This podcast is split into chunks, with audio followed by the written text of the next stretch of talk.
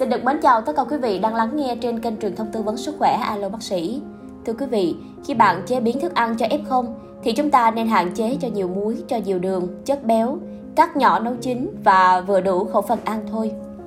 Theo bác sĩ chuyên khoa 2 Đỗ Thị Ngọc Diệp, Phó Chủ tịch Hội Dinh dưỡng Việt Nam, Chủ tịch Liên chi hội dinh dưỡng và thực phẩm Thành phố Hồ Chí Minh khuyên như trên.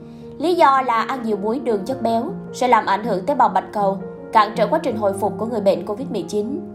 Khi sơ chế thức ăn cần rửa sạch kỹ, cắt nhỏ, chế biến thức ăn mềm mịn và chín. Ước tính khẩu phần ăn vừa đủ, ăn ngay sau khi nấu, thức ăn còn ấm nóng để đảm bảo khẩu vị dinh dưỡng. Việc lựa chọn dụng cụ đựng thức ăn cũng rất là quan trọng, cần chọn dụng cụ đựng chịu được nhiệt độ cao, không biến dạng biến chất khi đựng thức ăn nóng hay bổ sung thêm các thành phần khác như là dầu giấm.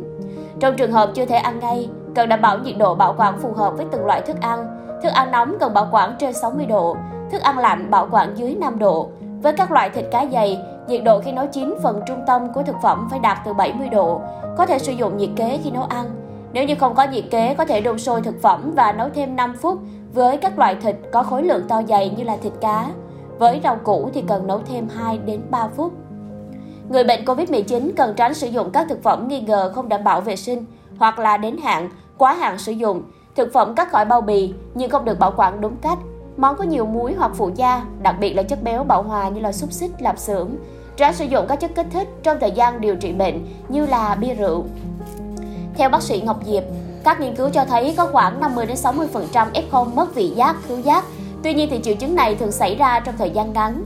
Người bệnh không nên quá lo lắng. Để tăng cảm giác ngon miệng, có thể trộn nhiều thực phẩm như là rau củ hạt với dầu giấm, nước sốt để tăng hương vị, bổ sung chất đạm từ động vật như là gà, heo bò, đặc biệt là cá giúp tăng cảm giác ngon miệng.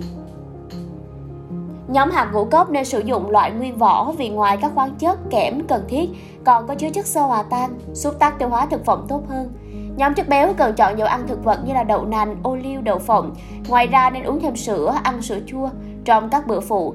Sữa bổ sung thêm canxi, vitamin D, vitamin A. Bác sĩ khuyến cáo người bệnh nên thực hành chế độ dinh dưỡng lành mạnh, tập luyện thể dục thể thao, giữ một tinh thần lạc quan, cố gắng trong thời gian ngắn thay đổi chế độ nấu nướng, ăn uống lành mạnh để mau hồi phục.